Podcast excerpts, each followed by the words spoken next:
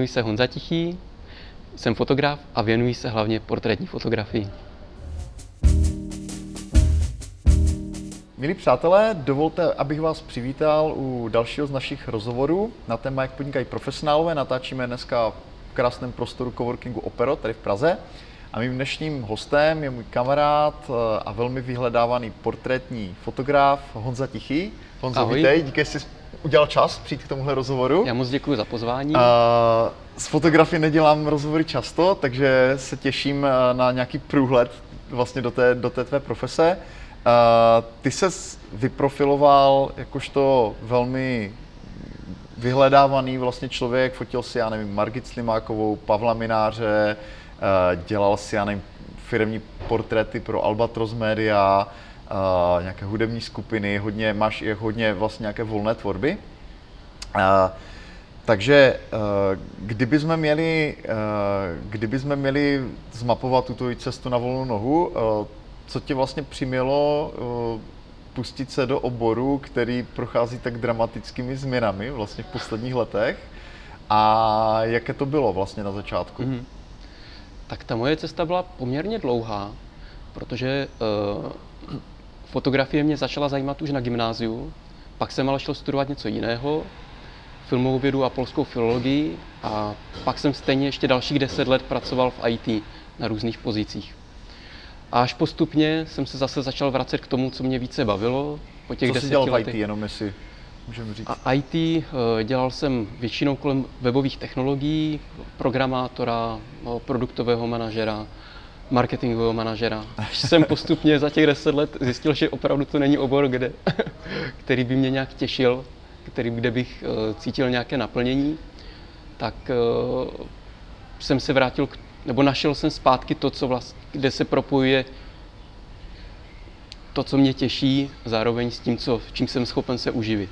Mhm. Takže po těch deseti letech pak nějak nazrála situace jednak v tom smyslu, že už jsem fakt nemohl dál zůstávat v tom předchozím a zároveň už byla možnost eh, po narození syna, když už byl trochu větší, že jsem mohl odejít z trvalého eh, zaměstnání a pustit se do nějakých experimentů, Řekl bys, podnikání.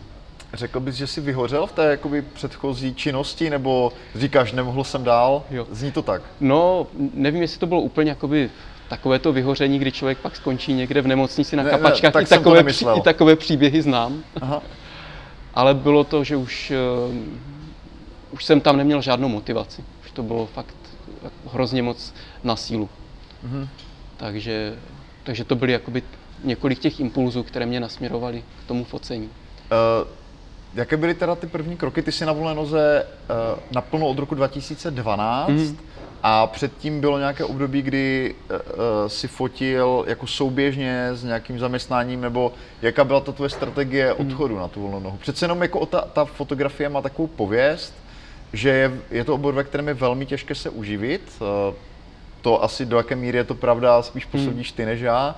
Uh, že zkrátka jakoby explodovaly ty možnosti, které, které mají jako běžní uživatelé, jak fotit poměrně kvalitně už třeba jenom s tím mobilem. Takže jaká byla tvoje strategie pro to jakoby vstoupit do toho a, a jak, jak, jaké byly ty první kroky? Hmm. Uh, souběžně jsem to dělal jakoby jenom částečně zpočátku. Kdyby uh, mě to tam až tak moc nebavilo v tom předchozím mém působišti, tak, bych to, tak by bylo možná rozumnější to dělat souběžně delší dobu. Já jsem byl tam takový ten jakoby okamžik v podstatě skoku, že najednou, um, hlavně z finančního hlediska, velký výpadek příjmu a asi tak rok byl jakoby hrozně nejistý, jestli to vůbec půjde. A to bylo ten rok 2012, eh, kdy jsem, Mhm. je to dva, dva, no, sedm let 2012, kdy jsem vlastně takhle odešel jakoby živit se jenom fotografováním. Takže rok trvalo, než se to nějakým způsobem více rozeběhlo a pak už se to rozeběhlo. A co se týče ještě té druhé otázky, eh, toho, jak je těžké se fotografii uživit, ehm, já myslím, že platí eh, jako v každém podnikání, že když se naslouchá trhu, tak, tak to snad většinou funguje. Eh, Já jsem měl takový postup nebo takovou strategii, že jsem zkusil v rámci té fotografie nabízet větší portfolio služeb, v podstatě všechno, co fotografové můžou dělat, takový ten klasický mix uh, od portrétní fotografie, reportážní, svatební, děti, architektura, interiéry, prostě všechno. Což možná pro začátek je dobré, protože člověk jednak si vyzkouší uh, to, co ho vnitřně více baví a zároveň uh, i po čem je poptávka. A myslím si, že u každého fotografa to bude nakonec z nějakého důvodu trošku jiné. Na mě, u mě se vyprofilovalo ta portrétní fotografie, což mě jednak z toho asi z, těch, z toho portfolia nejvíce bavilo. A jednak tam byla i velká poptávka, co se týče uh, business portrétu jednotlivců, tak firemní portréty u velkých společností nebo i menších společností. Mm-hmm. Nepřišel jsem přesně proč zrovna tyhle ty oblasti, protože nešel jsem úplně jako cíleně zrovna za firemními portréty, ale nakonec to prostě nějak vyplynulo a, a asi je to tak dobře. Aha.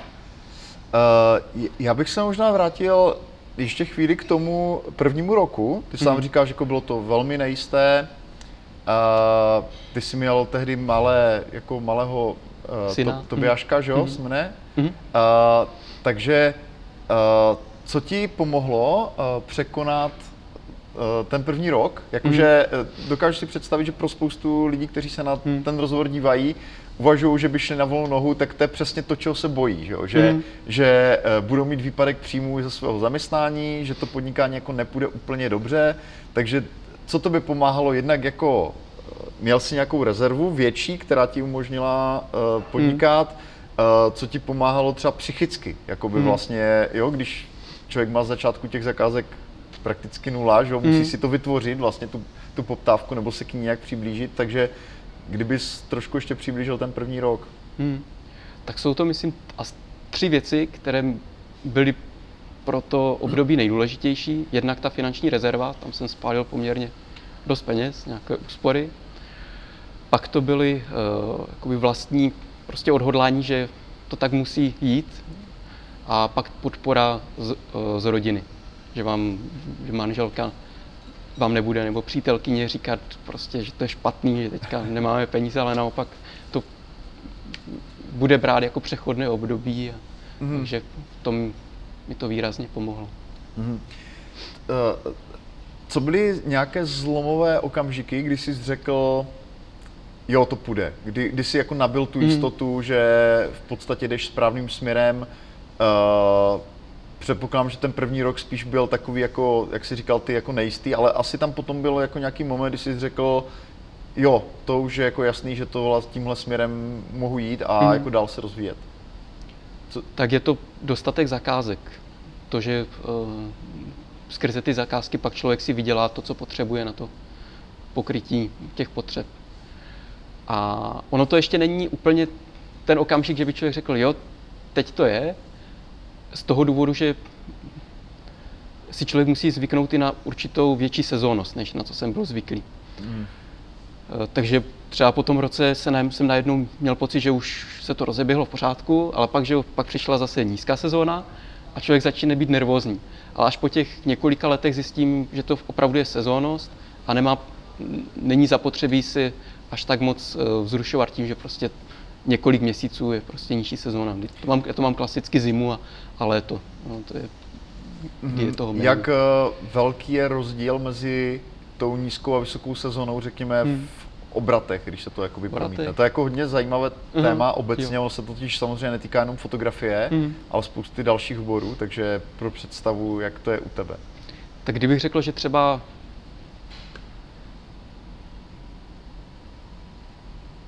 Já si myslím, že to bude klidně, jako když vezmu nějaký průměr 100%, tak ta nízká sezóna jsem obratově někde, já nevím, na 50% a naopak potom, když je vysoká, třeba 150%. Mm-hmm, něco. Takže to je dost je to, velký. je to jako fakt velký rozdíl. A, a to je možná důležité, co jsem si potom uvědomil, že když si člověk počítá, nebo kolik by chtěl vydělat, tak nesmí počítat jakoby ten 100%, že je ten eh, plný kalendář že plný kalendář příjmově musí být podle mě vždycky jako těch 150% nebo prostě mnohem výš. Hmm. Protože já nejsem schopen eh, za ten měsíc prostě dělat víc, než je ten měsíc, ten den. A když já bych měl jakoby plný kalendář na 100%, tak okamžitě mi jakoby potom mám mnohem méně. Že? Mm-hmm. Jasně, takže ty musíš mít nastavenou tu cenu tak, Hmm. aby vlastně, i když je ta high season, tak aby si byl schopný ty, ty klienty jako rozumně obsloužit. Přesně to tak, chápu dobře. ale zároveň, i když je potom low season, tak abych se byl tím schopen uživit. Uh, reflektuješ tuhle tu teda dost velkou sezónnost uh, v, v cenotvorbě nebo, nebo ne?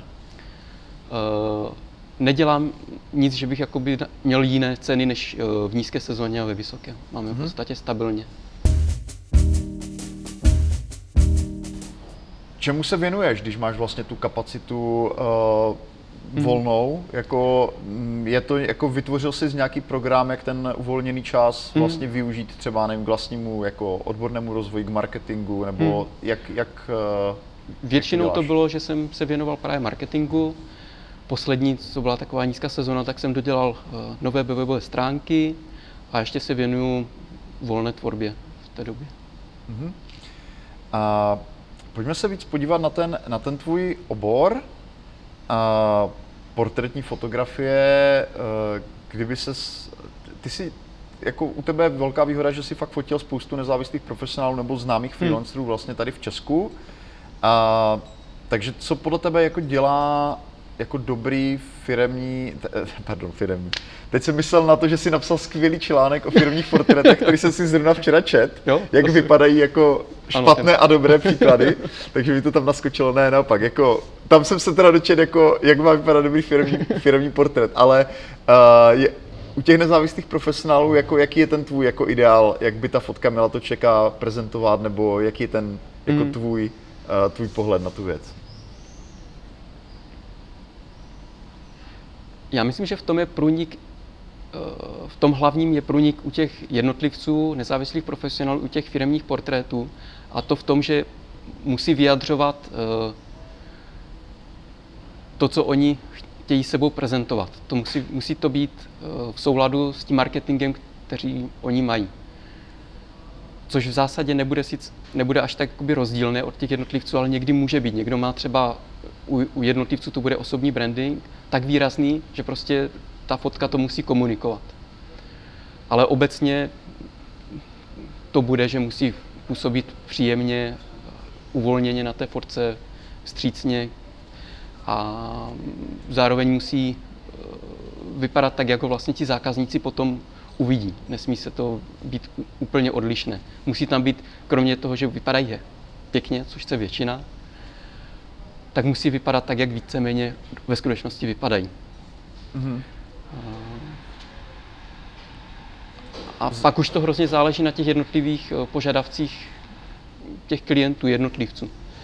Eh, Kde ji potom použijí tu fotku, klasicky je to na webu, na sociální sítě, takže to jsou jakoby ty hlavní eh, proměny, které vstupují do toho. Do Jak, jak často si myslíš, podle tvé zkušeností, že by se ta fotka měla uh, obnovovat? Protože Mhm. přece jenom jako, že jo, ten člověk na té fotce samozřejmě taky stárne v tom reálném světě. Mhm. Uh, já se často pozastavu nad tím, že někdo třeba prezentuje fotku, která je třeba evidentně stará třeba 10 a více let, Mhm. jako kdy už ten rozdíl je fakt jako velký. Uh, optimum z toho pohledu. Mhm. Jako. Ale Nemyslím si, že je to úplně nutně nějak definovat časově. Spíše je to prostě ve chvíli, když už se něco na tom člověku změní.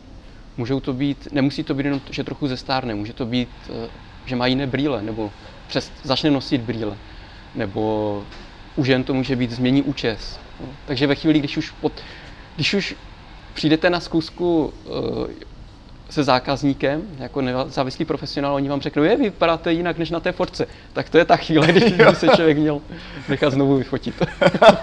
to, je, to je dobrá rada, myslím, pro, pro diváky. Uh, nebo vás vůbec nepoznají případně. No, v nejhorším případě. Uh, jak, uh, jak vlastně probíhá tvoje jako typická zakázka, když od nějakého prvního kontaktu, uh, nacenění a tak dále, jo? Jako, uh, mě jako hodně zaujalo, když jsi mi posílal jako nějaké takové krátké povídání o, o aktuální situaci mm. Ten po, eh, podnikání, že jsi jako enormně jako asi procesně orientovaný, to znamená, že Mm. vlastně máš procesy, které ti umožňují tu zakázku jako uh, ty klíčové body vlastně nevynechat, Hmm. což já obrovsky oceňuju. Myslím si, že to je jako výsostným znakem jako profesionálů, že jsou schopni jako ty klíčové věci si pohlídat. A, ale jak teda, uh, jak, z jakých fází se třeba ta zakázka jako mm. skládá a co tak může třeba klient, který k tobě přijde, jako čekat, uh, jak moc má možnost třeba jako nějak jedna do té ceně, nebo jak do jaké míry už máš tu cenu vlastně hotovou a on si mm-hmm. jenom vybírá z nějakých balíčků, nebo jak tady tohle probíhá. Mm-hmm. Typicky třeba, pokud je to jednotlivec, nebo naopak firma. Mm-hmm. Uh, já mám jakoby, ty cesty nebo jednotlivé procesy nastavené, v něčem jsou společné pro všechny ty žánry, kterým se věnuju, ale jsou, mám mám jeden mám pro firemní fotografie, pak mám jeden pro, ty, pro jednotlivce, pro biznis, pro reportážní fotografie, pro reklamní. Tak tam mám jakoby takové cesty nebo procesy jednotlivé. Eh, to, co je u nich společné, je to, že, eh, že vždycky ten úvodní kontakt je většinou e-mailem nebo telefonem. Takže mám potom nějaké e-mailové šablony, které mi umožní, i když to může pro někoho znít jako velmi neosobně, že prostě posílám každému v podstatě ty stejné zprávy, tak uh, já myslím, jednak je, vždycky mám, je to sice šablona, ale samozřejmě potom pro každého, pro každou odpovědí nějak trochu pozměním to, co je potřebné, nebo abych tomu dodal právě ten osobní nádech. Ale umožňuje mi to to, že tam mám vždycky to, co je za těch sedm let jsem zjistil, že je nejdůležitější v té komunikaci. Takže mám tam v rámci těch procesů mám tam šablony, mám nějaký ceník, na základě kterého, z kterého vycházím. Eh, a pak ty další body eh, v té zakázce toho focení je, že případně to může být schůzka nějaká, když je to eh, nějaká větší zakázka, pak je to samotné focení, potom je to zpracování fotografií, kdy většinou posílám po zpracování náhledy, z nich si klient eh, vybírá, co bude chtít, s kterýma fotkama bude chtít dále pracovat.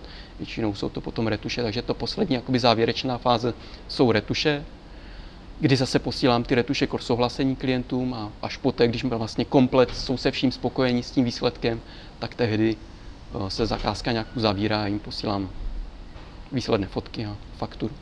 Co se týče té otázky na cenu, eh, jak už se ptal i v rámci té sezónnosti, tak já jsem strašně, nevím, jestli je to dobře nebo ne, ale jsem v tomhle tom hodně striktní, eh, že mám prostě nějakou cenu, za kterou si stojím.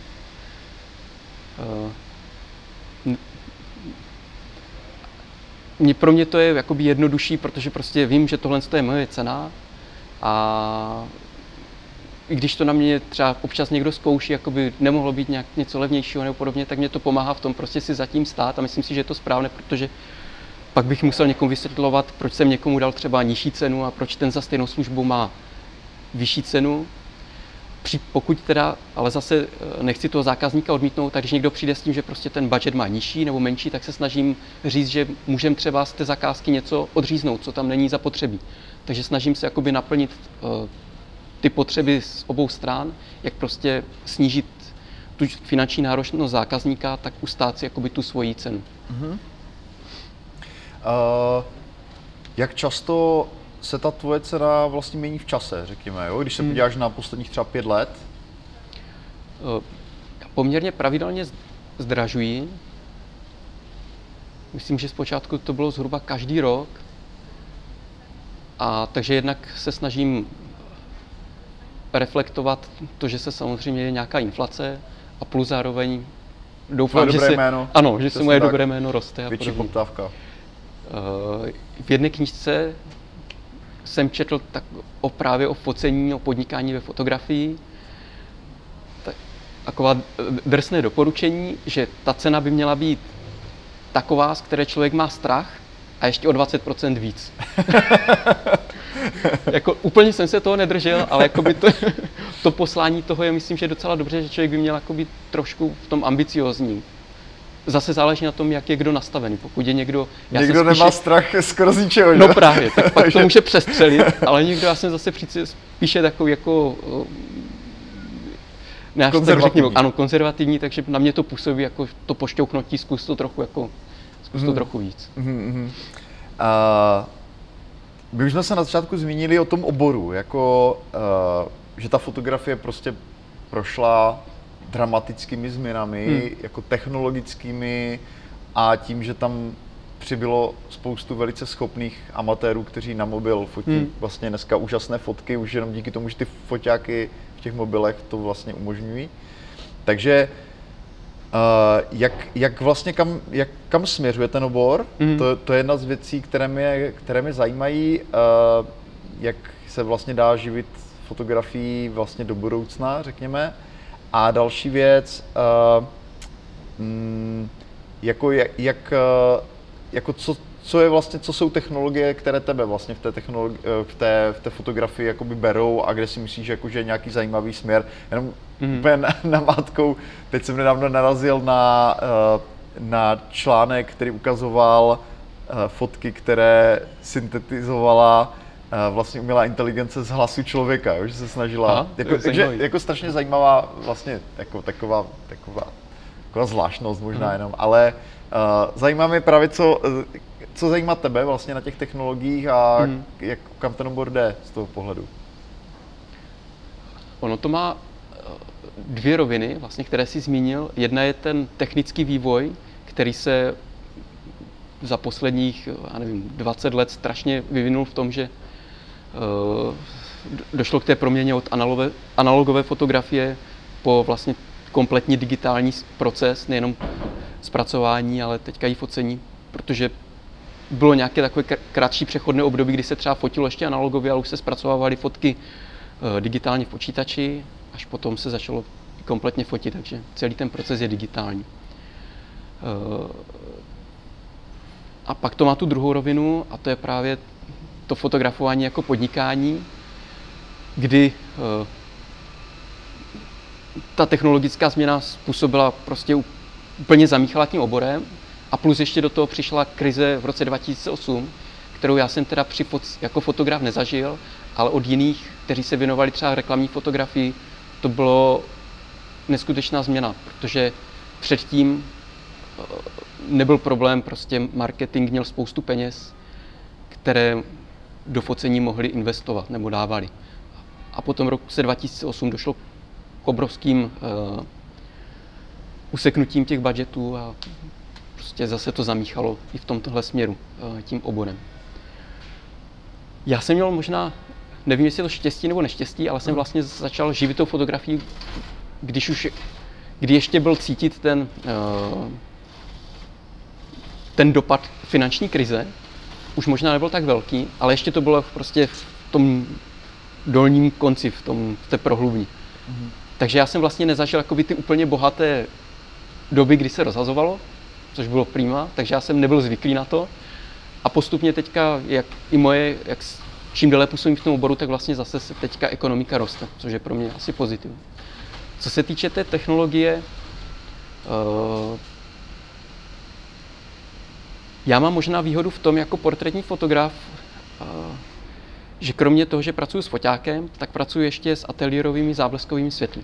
V tom smyslu, že spousta amatérů už zvládla že tu technologii jako foťáky je prostě jednoduché teďka správně exponovat. Mm-hmm. Člověk zmáčkne, hned, hned to vidí, takže je to strašně jednoduché. Ale už méně amatérů umí prostě nasvítit portrét, umí svítit, pracovat s tím světlem. Takže uh, i když třeba ty firmy už nemají tolik potřebu uh, nějakou reportáž jsou si schopni nafotit sami, když tam je nějaký nadšený amatér, tak třeba už ty portréty neumí tolik lidí, mm-hmm. tak řeknu, takže v tom je to lepší pro mě. A jestli jsou nějaké technologické uh, vychytávky, které mě nějak... Já si říkám, že do té doby, než se člověk vyfotí mobilem a ten to bude umět potom to svícení tam dodělat, tak je to pro mě dobrý. a Na co fotíš? uh, Co, co je tvůj oblíbený stroj? jo, já fotím teda uh, na, na Canon, nicméně není to, že bych byl nějaký fanda do Canonu, já si myslím, že v podstatě mezi těma značkama, těmi hlavními není až ve výsledku takový rozdíl. Tehdy to bylo spíše, že jsem, můj první foťák byl Canon, tak už jsem u toho zůstal, protože ty rozdíly nejsou pro mě až tak velké, abych prostě abych měl pocit, že musím změnit značku. A tehdy, když už člověk má víc té techniky, tak je komplikované, je finančně náročné uh, prostě změnit tu značku a mm-hmm. nikdy mi to nestálo za to. Když ještě teda položím jednu analogickou otázku jako k tomu vývoji, mm-hmm. co se dá vlastně vymyslet, nebo jak se mění vůbec ten portrét jako takový, mm-hmm. jo, že zase že jo, na těch portrétech je vždycky vidět ta doba, ve které, se, mm-hmm. ve které vznikaly, že jo, jakoby před 50, 30, mm-hmm. 20 lety se fotili jako portréty jinak, takže co jsou teďka jakoby ty trendy v té portrétní fotografii, jak ta se změnila, co, co, co mm. je v mhm. tom nového. Kdyby třeba si někdo z diváků chtěl pořídit fakt jako něco, mm, co je nějakým způsobem inovativní, tak co jsou třeba teďka zajímavé věci, které se dělají v těch portrétech? Nebo jak ty vlastně vnímáš tu mm. dobu, jak se promítá do toho portrétu? Tak asi, když bychom se drželi eh, spíše nějaké uh, užšího podžánru, jako jsou třeba ty business portréty, tak tam se to změnilo asi k větší neformálnosti. Jak v oblečení, tak ve výrazu. Lidé můžou působit více usměvavě, více uvolněně. Ono, když se člověk podívá na ještě do větší uh, historie, do konce 19. století, tak klasický výraz na portrétní fotografie byla že kamenná tvář. jo.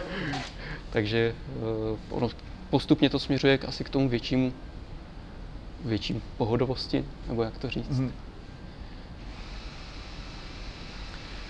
Uh, ještě bych mě zajímalo, uh, jakým způsobem vlastně uh, pracuješ potom třeba s, jako s těmi hotovými portréty, jestli vlastně součástí tvého, tvého marketingu je i to, že si lidé uh, jako je tam nějaký implicitní souhlas toho klienta, že můžeš prezentovat ty fotky, nebo do jaké míry vlastně můžeš prezentovat tu práci otevřeně, hmm. nebo jak, jak vlastně vypadá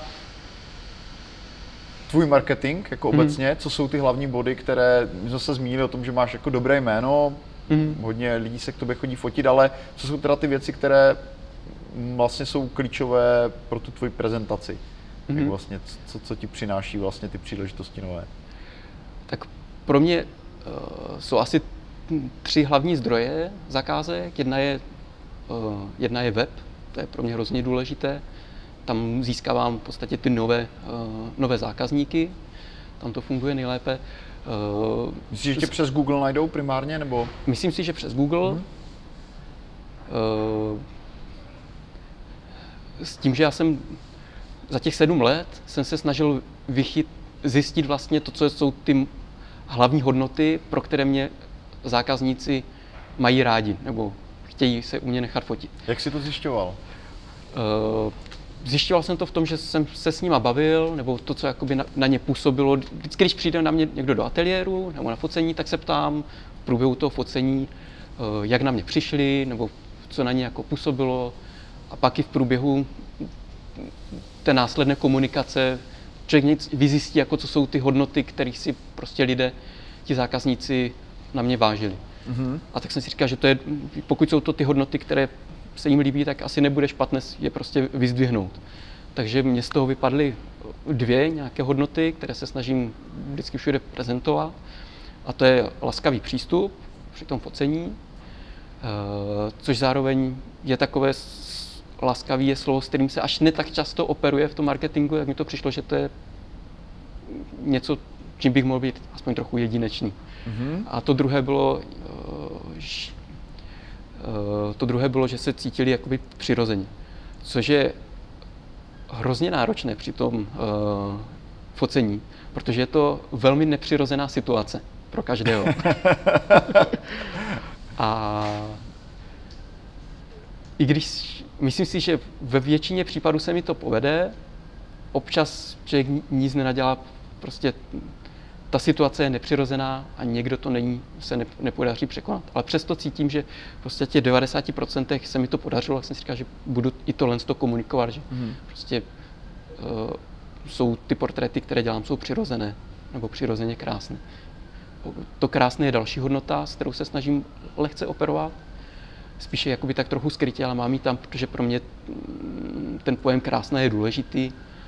A sice je takový ošemetný v tom, že každý pod ním může vnímat něco jiného, ale tak ho tam mám vždycky jakoby v té komunikaci někde jemně zastrčený, jako třeba přirozeně krásné portréty.